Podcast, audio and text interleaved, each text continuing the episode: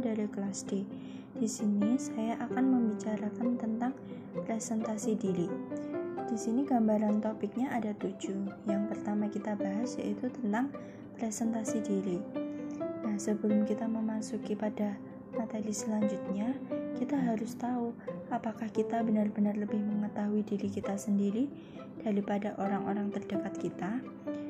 Kita dapat memprediksi perilaku kita dengan lebih baik daripada orang lain, tetapi terkadang hal sebaliknya terjadi pada kita.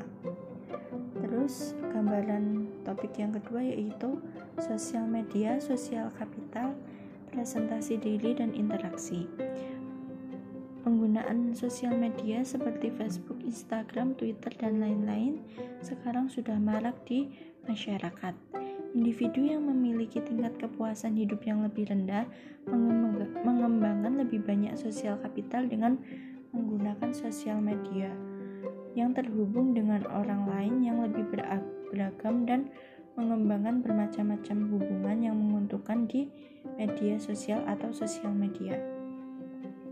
Sebelum kita membahas lebih lanjut, kita harus tahu sosial kapital itu apa. Sosial kapital adalah Jumlah ikatan sosial yang dimiliki setiap individu dengan individu lainnya umumnya berupa hubungan yang dapat terbentuk berdasarkan pengetahuan. Lalu yang selanjutnya, eh, penelitian mengungkapkan bahwa penggunaan yang terampil secara sosial mempertahankan keterampilannya tersebut dengan menggunakan sosial media, sementara pengguna dengan keterampilan sosial yang buruk akan meningkatkan keterampilannya ini dan mempertahankannya dalam interaksi di dunia nyata. Terus hasil penelitiannya juga menjelaskan mengapa penggunaan dengan keterampilan sosial rendah maupun tinggi berpendapat bahwa budaya sosial media menyenangkan. Perbedaan antara orang yang pemalu dan yang tidak berkurang ketika interaksi terjadi di dunia maya. Lalu selanjutnya yaitu self presentation on social media. Terkadang kita tidak jujur dengan orang lain dan hal ini sering kali memberikan popularitas yang besar. Di dunia maya kita mungkin akan menampilkan self ideal kita yang sebenarnya. Tapi di dunia maya kita terkadang jarang memunculkan self ideal kita. Terus untuk taktik presentasi diri itu ada empat. Yang pertama, promosi diri. Maksud dari promosi diri yaitu mencoba menampilkan diri memiliki atribut-atribut positif pada orang lain.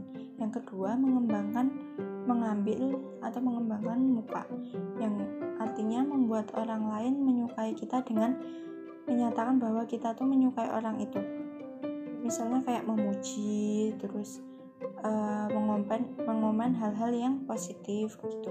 Terus yang ketiga perspektif verifikasi diri. Yaitu membuat orang lain menyetujui cara pandang kita terhadap diri sendiri. Terus yang keempat self depression depreciating yaitu merendahkan diri atau menyalatkan bahwa kita tidak sebaik orang lain self dari sudut pandang orang lain. Salah satu cara agar refleksi diri dapat berguna adalah dengan melihat perilaku kita dari sudut pandang pengamat atau orang terdekat kita yang telah mengenali kita. Terus hal ini memungkinkan kita untuk melihat diri kita sendiri dalam trait yang lebih konsisten dan dapat dikonfirmasi oleh sudut pandang. Lalu selanjutnya, siapa saya? Kita tuh siapa? Uh, teori identitas sosial membahas bagaimana kita merespon ketika identitas kelompok kita unggul, menyatakan bahwa kita akan lebih dekat dengan orang yang positif. Yang selanjutnya, kontinu identitas personal dan identitas sosial. Bagaimana kita mengategorikan self dalam kaitan dengan orang lain. Misalnya identitas personal, sifatnya dia perbandingan intra kelompok, yaitu berbeda dari anggota in group. Terus pengalaman selfnya sebagai individu. Yang kedua, identitas sosial. Itu sifat perbandingannya yaitu antar kelompok, berbeda dari anggota outgroup. Terus pengalamannya sebagai anggota dari suatu kelompok. Bagaimana kita melihat diri kita sendiri bervariasi dalam kaitannya dengan apakah self personal atau self sosial yang unggul, apakah perilaku kita berdasarkan pada perbandingan intra kelompok atau uh, antar kelompok. Orang lain memiliki beberapa identitas sosial, tetapi identitas tersebut bisa memiliki implikasi yang cukup berbeda pada perilaku bergantung pada identitas mana yang dikaitkan dengan konteks tertentu. Siapa uh, kita tuh siapa dan kita tuh bergantung pada konteks sosial yang mana. Konteks yang kita anggap sesuai dengan diri kita kita dapat mengubah aspek self. Dalam berinteraksi kita bergantung pada konteks sosial di mana interaksi itu terjadi dan identitas sosial itu diaktifkan. Jadi kita harus memahami diri. Bagaimana kita mencirikan diri kita dan berbeda bergantung pada identitas apa yang menonjol pada diri kita. Terus yang selanjutnya, siapa sih kita tuh? Kita tuh orang pelaku orang lain yang bagaimana? Beberapa faktor dapat mempengaruhi aspek self dan berpengaruh pada perilaku kita. Salah satunya faktor internal yaitu perlakuan atau penggunaan bahasa orang lain terhadap kita. Terus yang selanjutnya, uh, tentang pengendalian diri. Uh, pengendalian diri itu sulit apa enggak sih? Uh, kita harus tahu pengendalian diri itu apa. Pengendalian diri adalah sesuatu yang dicapai dengan berhenti melakukan tindakan yang kita harapkan berubah atau tidak muncul dan melakukan tindakan yang lebih kita harapkan muncul namun cukup sulit dilakukan untuk mencapai tujuan atau jangka panjang. Lalu, setiap manusia itu memiliki harga diri. Sikap keseluruhan pada diri sendiri. Jadi harga diri itu tingkat di mana kita mempersepsikan diri secara positif atau negatif. Sikap keseluruhan terhadap diri kita sendiri dapat diukur secara eksplisit atau implisit. Nah, kan setiap manusia itu mempunyai harga diri. Kita juga harus bisa mengukur diri kita mengukur diri kita tuh dengan cara poin-poin eksplisit yang yang menilai secara langsung anggapan kita mengenai tingkat harga diri kita. Orang mungkin tidak akan menyadari perasaan-perasaan implisit terhadap diri dirinya sendiri. Lalu selanjutnya, apakah diri, harga diri itu selalu menguntungkan? Iya, Orang sering kali berbicara hal positif pada dirinya sendiri, terutama tidak bersikap untuk menghadapi sebuah tantangan.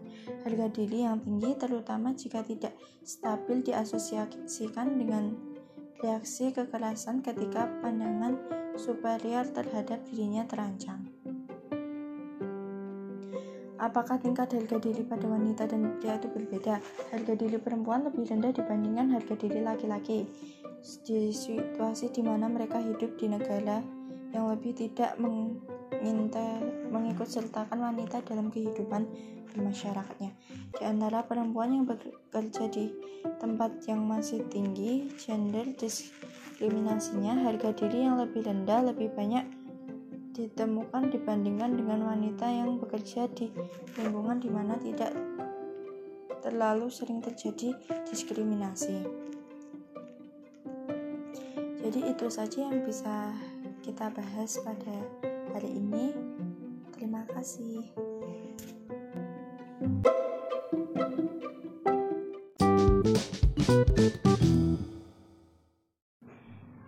Assalamualaikum warahmatullahi wabarakatuh. Halo teman-teman semua, namaku Dena. Bagaimana puasa hari ini? Semoga lancar ya dan tetap semangat uh, di era modern ini pasti kita mengenal apa itu gadget.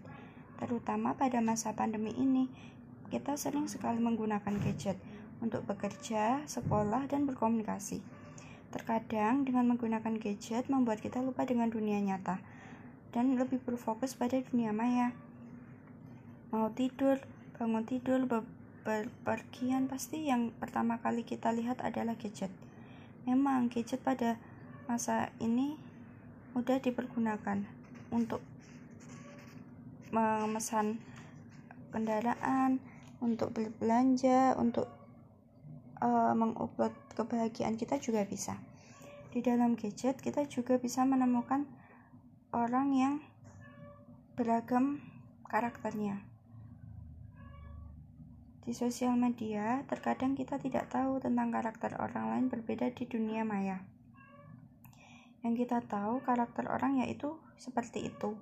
Manusia kadang hanya melihat orang lain dari covernya aja, tapi mereka tidak tahu dunia kehidupan nyatanya orang lain itu bagaimana. Pada remaja sekarang juga sudah banyak yang menggunakan gadget. Uh, media sosial sekarang sudah membuka akses bagi anak-anak untuk menyimak konten yang tidak baik. Media sosial membuat saluran bagi seluruh pengguna, khususnya anak-anak Indonesia, untuk melakukan hal-hal yang yang berdampak buruk, seperti menyebarkan informasi bohong, pornografi, konten yang mengandung unsur kekerasan di media sosial. Nah, maka dari itu kita harus bisa memilah mana video yang video atau informasi yang bisa yang benar-benar itu ada dan yang benar-benar itu tidak ada. Kadang sosial dunia sosial media juga dapat terdapat komentar-komentar yang tidak baik sehingga orang lain merasa tidak nyaman.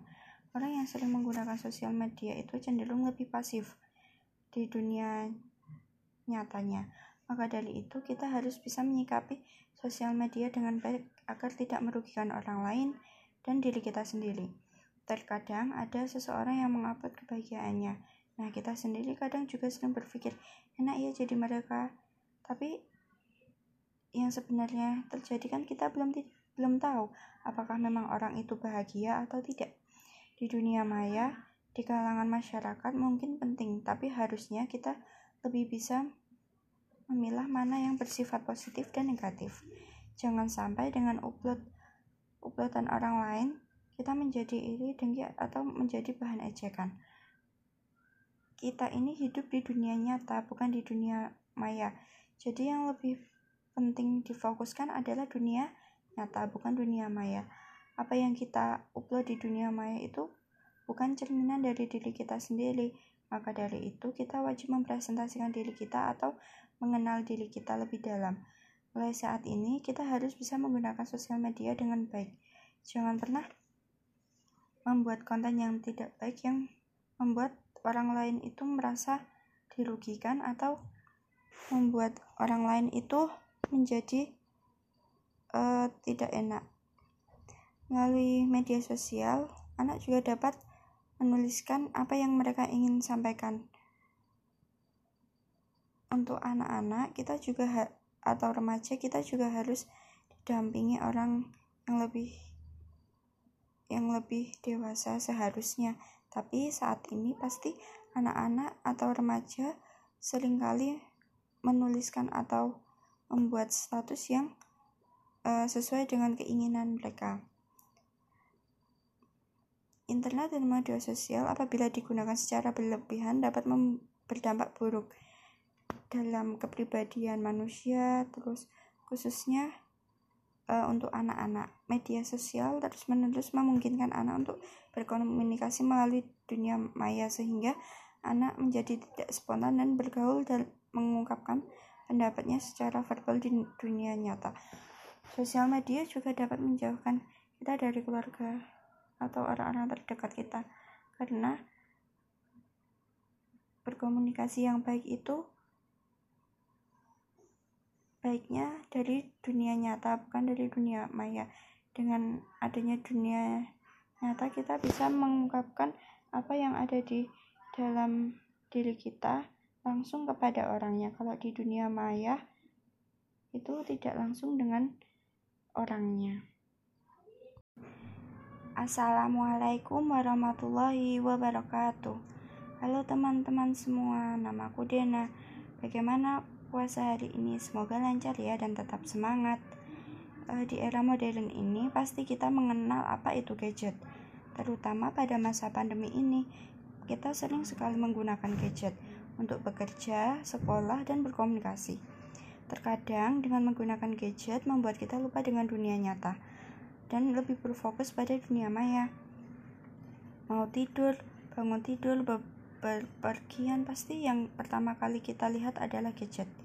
Memang gadget pada masa ini mudah dipergunakan untuk memesan kendaraan, untuk belanja, untuk uh, mengupload kebahagiaan kita juga bisa. Di dalam gadget kita juga bisa menemukan orang yang beragam karakternya. Di sosial media, terkadang kita tidak tahu tentang karakter orang lain berbeda di dunia maya. Yang kita tahu, karakter orang yaitu seperti itu. Manusia kadang hanya melihat orang lain dari covernya aja, tapi mereka tidak tahu dunia kehidupan nyatanya orang lain itu bagaimana. Pada remaja sekarang juga sudah banyak yang menggunakan gadget. Uh, media sosial sekarang sudah membuka akses bagi anak-anak untuk menyimak konten yang tidak baik. Media sosial membuat saluran bagi seluruh pengguna, khususnya anak-anak Indonesia, untuk melakukan hal-hal yang yang berdampak buruk, seperti menyebarkan informasi bohong, pornografi, konten yang mengandung unsur kekerasan di media sosial. Nah, maka dari itu kita harus bisa memilah mana video yang video atau informasi yang bisa yang benar-benar itu ada dan yang benar-benar itu tidak ada. Kadang sosial dunia sosial media juga dapat terdapat komentar-komentar yang tidak baik sehingga orang lain merasa tidak nyaman. Orang yang sering menggunakan sosial media itu cenderung lebih pasif di dunia nyatanya. Maka dari itu kita harus bisa menyikapi sosial media dengan baik agar tidak merugikan orang lain dan diri kita sendiri. Terkadang ada seseorang yang mengupload kebahagiaannya. Nah, kita sendiri kadang juga sering berpikir, enak ya jadi mereka. Tapi yang sebenarnya terjadi kan kita belum belum tahu apakah memang orang itu bahagia atau tidak. Di dunia maya, di kalangan masyarakat mungkin penting, tapi harusnya kita lebih bisa memilah mana yang bersifat positif dan negatif. Jangan sampai dengan upload uploadan orang lain kita menjadi iri, dengki atau menjadi bahan ejekan. Kita ini hidup di dunia nyata, bukan di dunia maya. Jadi yang lebih penting difokuskan adalah dunia nyata, bukan dunia maya. Apa yang kita upload di dunia maya itu bukan cerminan dari diri kita sendiri. Maka dari itu, kita wajib mempresentasikan diri kita atau mengenal diri kita lebih dalam. Mulai saat ini, kita harus bisa menggunakan sosial media dengan baik.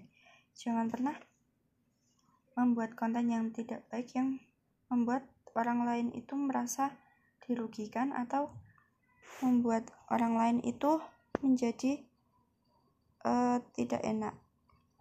Melalui media sosial, anak juga dapat menuliskan apa yang mereka ingin sampaikan. Untuk anak-anak, kita juga atau remaja kita juga harus didampingi orang yang lebih yang lebih dewasa seharusnya. Tapi saat ini pasti anak-anak atau remaja sering kali menuliskan atau membuat status yang uh, sesuai dengan keinginan mereka. Internet dan media sosial apabila digunakan secara berlebihan dapat berdampak buruk dalam kepribadian manusia, terus khususnya uh, untuk anak-anak. Media sosial terus-menerus memungkinkan anak untuk berkomunikasi melalui dunia maya sehingga anak menjadi tidak spontan dan bergaul dan mengungkapkan pendapatnya secara verbal di dunia nyata. Sosial media juga dapat menjauhkan kita dari keluarga atau orang-orang terdekat kita. Karena berkomunikasi yang baik itu baiknya dari dunia nyata bukan dari dunia maya.